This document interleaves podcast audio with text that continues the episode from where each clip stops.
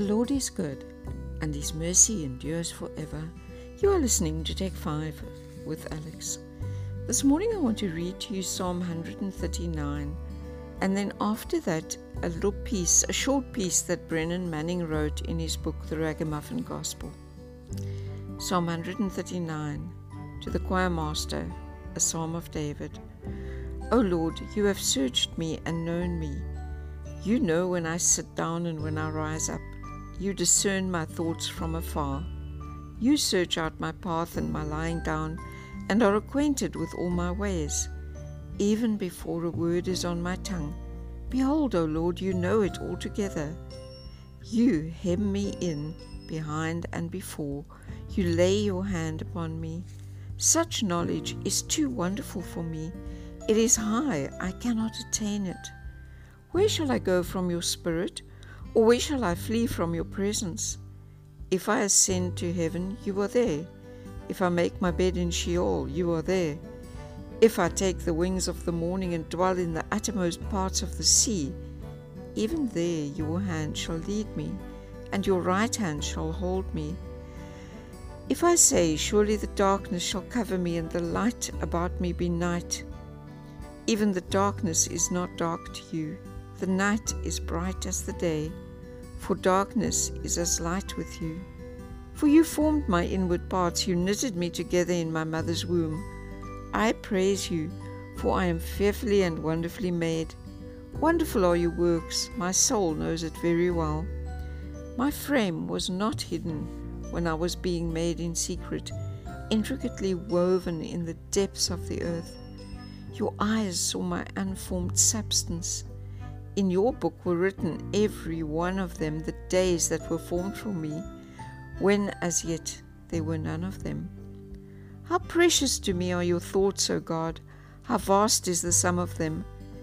If I would count them, they are more than the sand. I awake, and I am still with you. Oh, that you would slay the wicked, O God!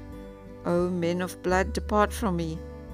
They speak against you with malicious intent. Your enemies take your name in vain. Do I not hate those who hate you, O Lord? And do I not loathe those who rise up against you? I hate them with complete hatred. I count them my enemies.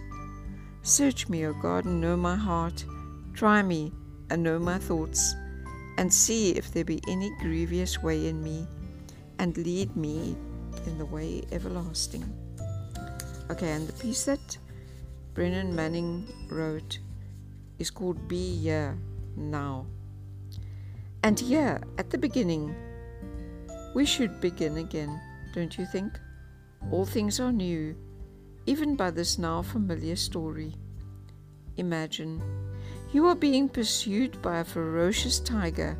You run as fast as you can, but you come to the edge of the cliff. Glancing back, you see the tiger about to spring. Fortunately, you notice a rope hanging over the edge of the cliff. You grab it and scramble down, out of reach of the tiger. Phew, close escape. But now you look down. 500 feet below, you see jagged rocks.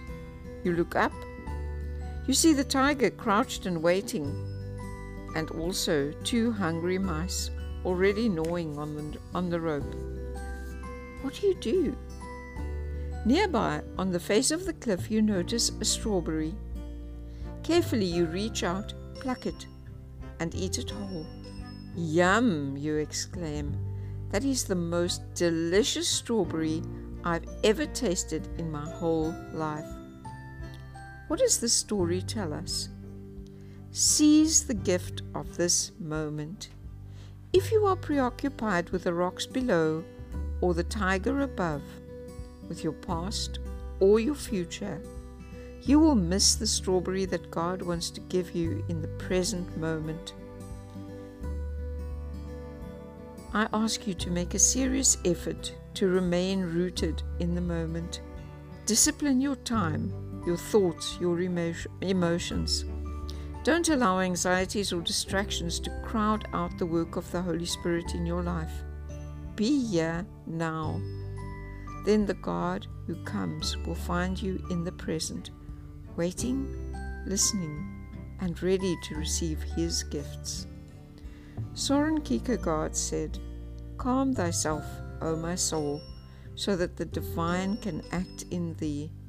Calm thyself, O my soul, so that God is able to repose in thee, so that his peace may cover thee. Amen. Have a beautiful day.